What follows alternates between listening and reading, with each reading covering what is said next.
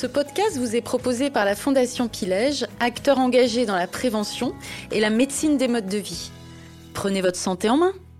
Bonjour, Alain Ducardonnet, médecin et journaliste. J'ai eu le plaisir d'animer il y a quelques semaines avec le docteur Jean-Michel Lecerre, responsable du service nutrition et activité physique de l'Institut Pasteur de Lille, la 9e édition des colloques politiques de prévention.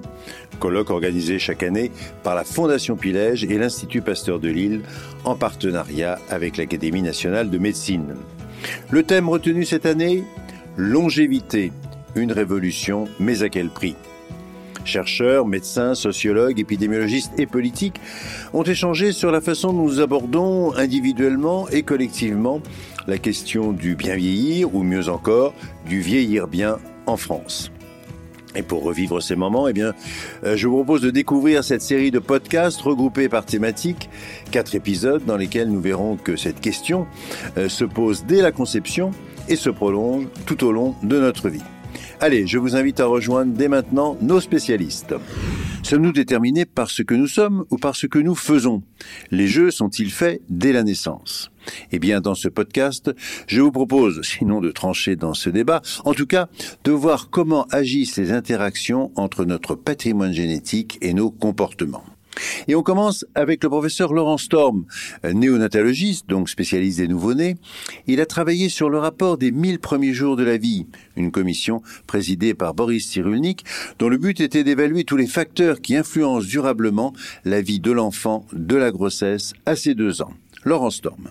On peut représenter en fait le parcours, la destinée d'une personne à partir du jour de la fécondation jusqu'au jour de son grand âge ou de son décès, mais c'est pas un scoop. Ce capital santé dépend beaucoup de l'environnement. Un environnement défavorable aboutit à des conséquences en termes de santé à long terme, et à l'inverse, un environnement favorable améliore la santé à l'âge adulte. Le point important que je veux vous montrer sur ces diapos, c'est qu'au plus précocement dans la vie, on est exposé à un environnement défavorable, et ça correspond à la période des 1000 jours, au plus l'impact à l'âge adulte sera important. Mais l'inverse est vrai, et ça c'est la bonne nouvelle. Un environnement favorable pendant cette période des 1000 jours a de bonnes chances d'aboutir à une meilleure longévité en bonne santé. Et donc la bonne nouvelle d'aujourd'hui, c'est de considérer que les 1000 premiers jours, c'est une réelle fenêtre d'opportunité pour agir. Alors, on connaissait effectivement les liens entre le fait de naître avec un petit poids de naissance et la survenue à l'âge adulte du syndrome métabolique, hypertension, diabète de type 2. Ça fait une trentaine d'années que ces liens ont bien été identifiés, les mécanismes sont connus, et puis très régulièrement depuis, on découvre de multiples facteurs de l'environnement précoce qui sont associés au capital santé ou à la survenue de ces maladies non communicables.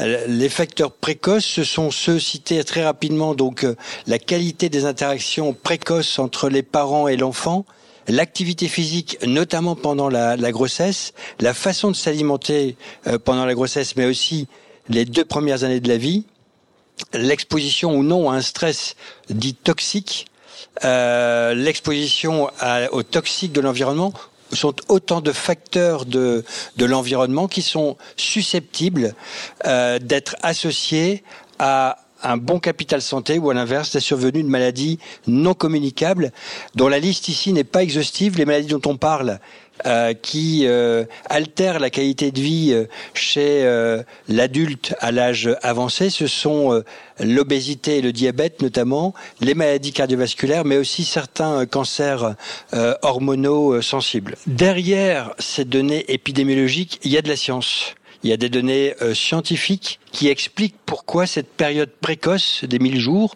donc de la fécondation jusqu'à l'âge de 2 ans, a autant d'importance sur notre destinée. Ce sont des marques épigénétiques qui se mettent en place, que l'environnement met en place et qui modifient le fonctionnement de nos gènes. Et si je schématise un peu les choses de cette façon-là, la génétique fait descendre la bille du haut vers le bas, mais l'épigénétique et notre environnement va dérouter cette bille vers d'autres destinées potentielles. Et c'est l'effet de notre environnement précoce. Alors, qu'est-ce qu'on a comme évidence? Je vais en citer quelques-unes. On sait que l'allaitement maternel, qui est une intervention qui dure quelques mois après la naissance de l'enfant, on est bien dans les 1000 jours, a des bénéfices à long terme. Il y a moins d'obésité chez l'adulte, moins de pression artérielle élevée chez l'adolescent, meilleur développement cognitif, montré notamment dans les populations les plus vulnérables. À 20 ans, on observe encore un meilleur score cognitif, et vous voyez sur cette diapo, à 67 ans, on est encore capable de mesurer des bénéfices d'un allaitement qui a duré quelques mois après la naissance. Donc on est bien dans ce nouveau paradigme de la santé, qui est que l'environnement précoce conditionne ou est associé très fortement à la santé de l'adulte. Alors, est-ce que les jeux sont faits?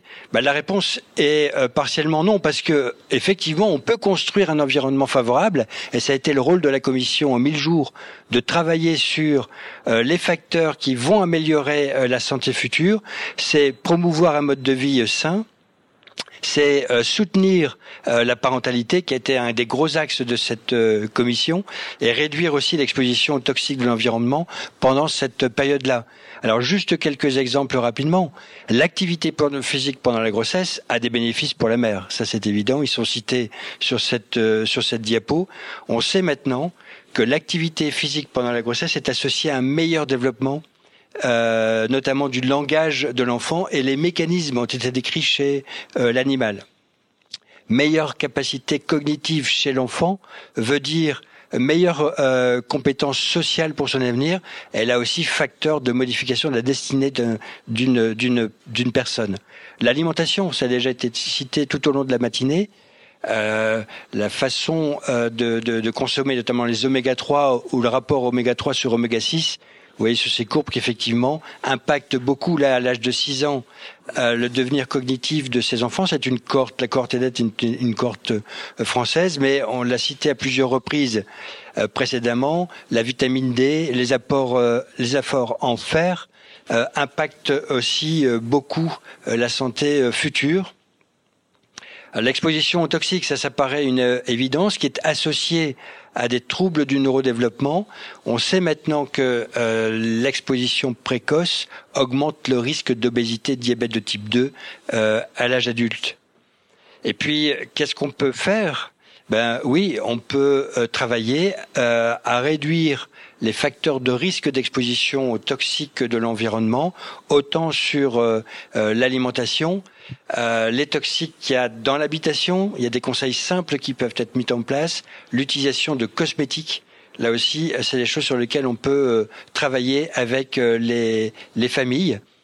Soutien de la parentalité, ça c'était un axe très important de la commission 1000 jours, en formulant un discours de santé publique qui soit cohérent. En fait, toute la difficulté de cette période-là, c'est que tout le monde a des avis sur la période des 1000 jours. Et il faut pouvoir apporter des avis qui soient evidence-based, scientifiquement prouvés, qui ne soient pas discordants les uns les autres, qui soient cohérents pour passer des messages de santé. Et sans aucun doute, la qualité des interactions précoces pendant cette période initiale de la vie est déterminante pour le devenir de l'enfant. Je cite juste un exemple. Certains types d'attachements parents-enfants sont associés à la survenue d'obésité et de maladies cardiovasculaires plus tard dans la vie. En fait, en réalité, quels que soient les facteurs de l'environnement dont on vient de parler, ils ont presque tous les mêmes impacts sur la survenue et sur la santé future et sur la survenue de ces maladies non communicables. Alors, la France est-elle préparée à cette révolution ? Je voudrais écrire « La France se prépare à cette révolution » grâce à une nouvelle politique de santé qui a priorisé cette période 1000 jours pour mettre en place des axes de prévention, qui a mis en place une commission 1000 jours. Un rapport a été remis le 10 septembre, qui donne une sorte de cahier des charges, de fil rouge. Tous les détails n'y sont pas, mais c'est derrière, on va pouvoir construire autour de ce rapport des actions de prévention. Et là, j'ai un petit clin d'œil à Isabelle en face de moi. Donc, la commission des 1000 premiers jours, là où commence cette révolution. Oui, je pense que c'est un pied à l'étrier que nous pouvons mettre actuellement. L'idée générale de ce rapport 1000 jours, ça a été d'élaborer un parcours 1000 jours. C'est-à-dire qu'il débute au cours de la grossesse et qui se poursuit jusqu'à l'âge des enfants pour jalonner et accompagner, pour soutenir les familles. Alors il y a énormément de mots-clés, mais tous sont importants. C'est valoriser, c'est pas forcément donner des conseils, c'est valoriser les parents, valoriser la parentalité, la soutenir, c'est informer de façon bienveillante et d'accompagner ces familles au-delà de la naissance du bébé. C'est un peu le problème actuellement en France, c'est que globalement pendant la grossesse, c'est plutôt bien jalonné et qu'ensuite, il y a encore beaucoup de travail à faire. Ce parcours des 1000 jours doit être individualisé et doit prendre en compte la complexité, la nature systémique en fait de chaque famille et de ses messages de prévention. Voilà en quelques mots ce que je voulais dire sur ce rapport 1000 jours. Oui, mais comment sensibiliser les parents à l'importance de prendre en compte ces éléments? Comment toucher toutes les catégories sociales, on pourrait dire, dès la conception de l'enfant? On retrouve Laurent Storme. C'est effectivement tout l'enjeu. C'est informer, mais toute la société. C'est-à-dire que c'est un combat global qui doit concerner toute la société. On s'aperçoit que effectivement, il faut que les professionnels de santé s'en emparent. Alors les professionnels de la prévention baignent déjà dedans, donc pour eux c'est facile. Il faut simplement un peu avoir des messages qui soient cohérents, mais c'est déjà leur métier. Donc les personnes qui travaillent en PMI par exemple sont déjà dans cette dynamique-là. Les professionnels de santé, il y a encore du travail mais ils sont motivés. Une fois informés, ils sont motivés pour travailler sur le sujet. Il faut qu'on informe aussi le grand public. Et on s'aperçoit, quand on travaille sur le sujet, que malheureusement, les connaissances sont très très hétérogènes. Et malheureusement, dans les situations de vulnérabilité psychosociale, c'est là où le bas baisse le plus. Et donc, il y a vraiment un travail là-dessus pour réduire... Probablement que cette démarche 1000 jours est le meilleur moyen pour réduire les inégalités sociales de santé. Mais il y a encore beaucoup de choses à faire sur savoir comment accéder à cette population pour... Et il faut accéder probablement différemment des autres pour améliorer le mode de vie dans ces situations en particulier. Question importante. Comment faire pour ne pas faire porter tout le poids de cette période déterminante sur les épaules de la maman et de ne pas la culpabiliser? La réponse de Laurent Storme. Effectivement, une maman peut s'apercevoir qu'elle a été exposée à tel toxique un mois plus tôt alors qu'elle est enceinte. Pour avancer sur ce sujet-là, c'est vraiment important de mettre en avant la dimension holistique. C'est que l'ensemble des facteurs sont importants. C'est pas un facteur, c'est pas un accident. Quand on parle de stress, c'est pas le fait d'avoir peur parce qu'on a croisé une souris ou un chien. C'est la chronicité du stress, c'est le stress lié à la vulnérabilité psychosociale. C'est celui-là qui peut avoir des effets secondaires. Donc, il faut pouvoir rassurer, déculpabiliser et plutôt considérer tout ça comme des bonnes nouvelles, parce que maintenant on sait ce qu'il faut faire pour améliorer la santé future, et donc le présenter de façon très positive et de façon à valoriser et à améliorer le sentiment d'efficacité personnelle aussi des parents. Valoriser ce qu'ils font. Il n'y a pas une parentalité, il n'y a pas un exemple de parentalité. Il y a de multiples parentalités différentes qui se valent toutes. Entourer les parents durant cette période est fondamental. Comme celui d'ailleurs de l'attachement que la maman et le papa vont manifester auprès de leur enfant. Mais pour Isabelle Filliozat, psychothérapeute, membre de la commission 1000 premiers jours, cet attachement est tout aussi déterminant pour le grand âge. Ce travail permet de mesurer davantage qu'il y a une continuité entre les 1000 premiers jours et puis le grand âge. Et Plus on étudie, plus on se rend compte du nombre de pathologies, de maladies non transmissibles qui vont apparaître dans le grand âge et qui finalement peuvent trouver, alors pas une cause, un facteur dans les tout petits. Oui, il y a vraiment cette continuité. Et plus que diviser, je pense que ça peut rassembler, parce que du coup, on se rend compte aussi que nous avons tous les mêmes besoins. Donc déjà, le travail du DOHaD, ce qu'on appelle le DOHaD, l'origine développementale de la santé et de la maladie, montre que c'est bien au-delà de ce que l'on croyait. Mon propre mari est décédé d'un glioblastome et du coup, je me suis vraiment intéressée à qu'est-ce que c'est que le glioblastome, donc une tumeur dans le cerveau. Et il se trouve que on a découvert que il y avait une incidence beaucoup plus importante des glioblastomes chez les personnes qui étaient nées en février et puis en octobre. Et du coup, les épidémiologistes ont compris qu'il se passait quelque chose dans les tout premiers jours de la vie.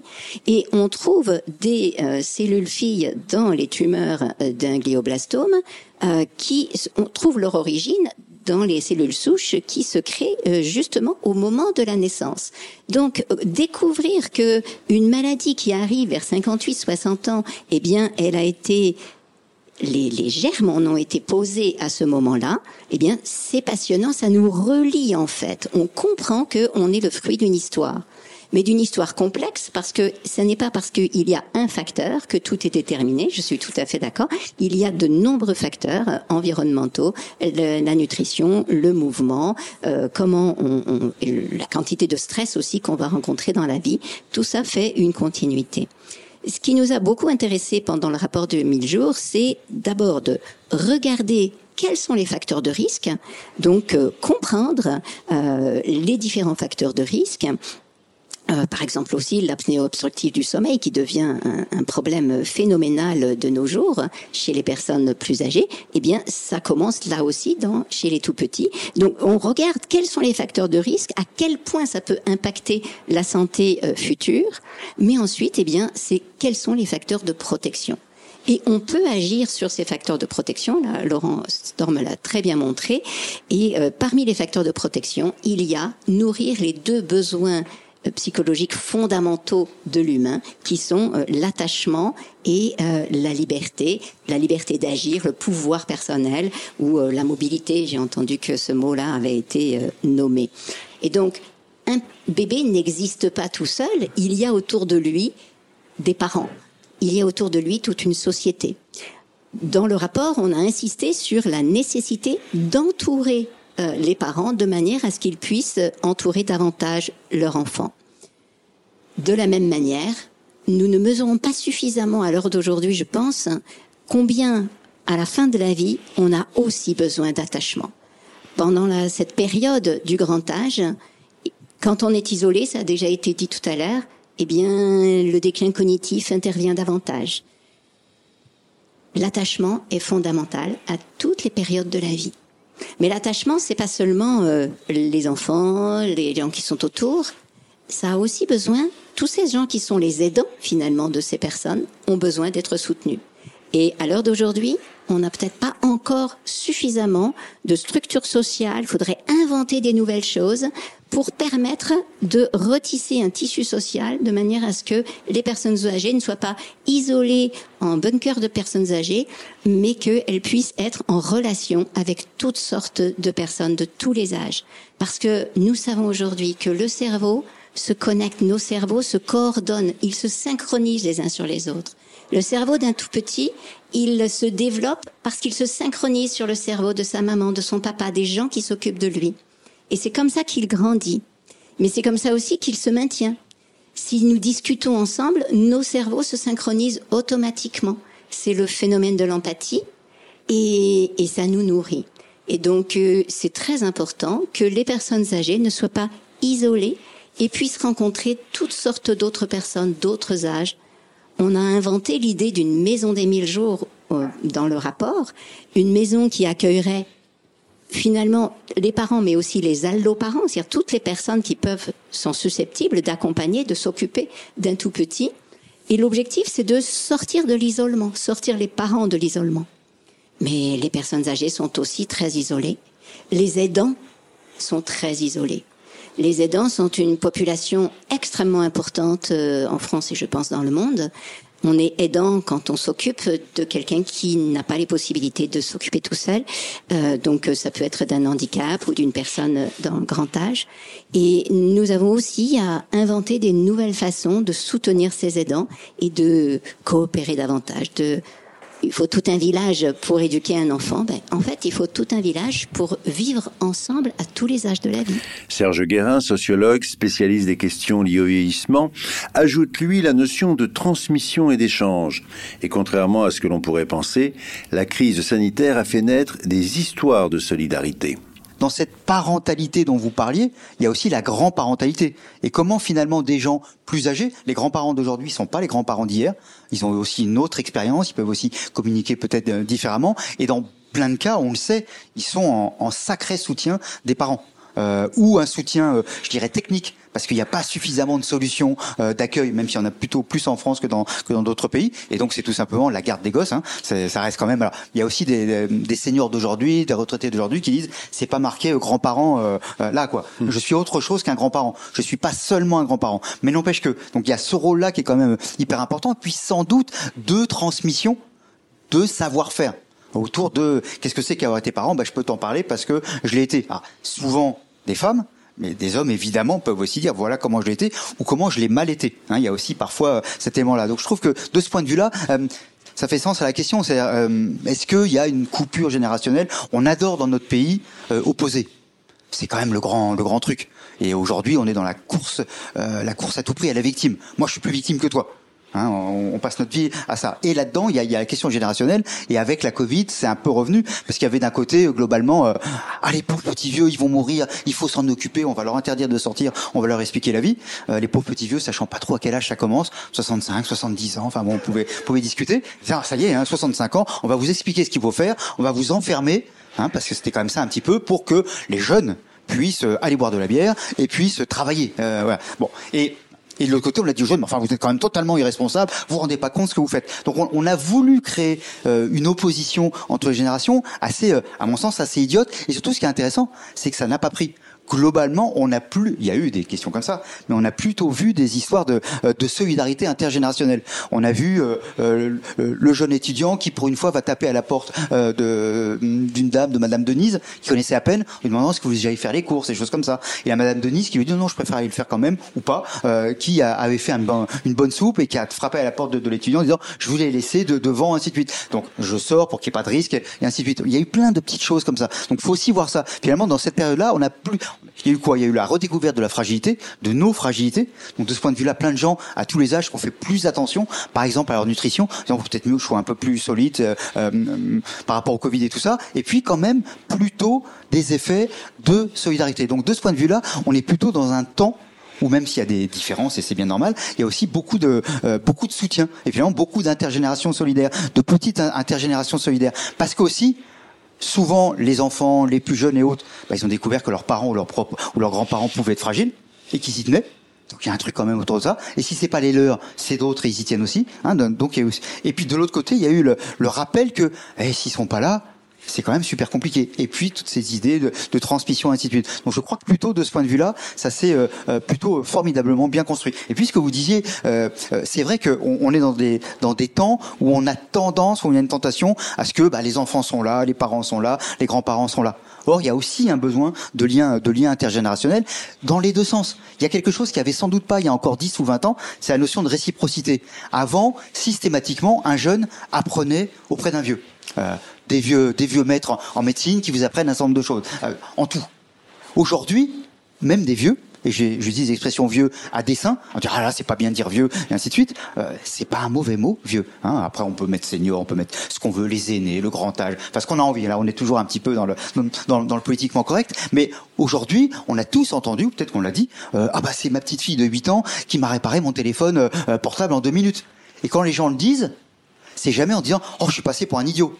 Il y a plutôt de l'admiration. C'est-à-dire qu'il y a quelque chose qui n'avait pas avant, c'est que des jeunes très jeunes ou moins jeunes peuvent apprendre aussi à des beaucoup plus âgés. Donc du coup, dans ce lien intergénérationnel, il n'est pas dans un seul sens, il est dans les deux sens. Et là aussi, il y a quelque chose peut-être de très fort sur lequel il faut s'appuyer, y compris en effet pour renforcer les dialogues, pour renforcer les échanges, parce que nous sommes des êtres sociaux, et qu'est-ce que ça nous fait du bien. Mais le Seigneur dont il est question ici ne ressemble pas forcément à celui de demain.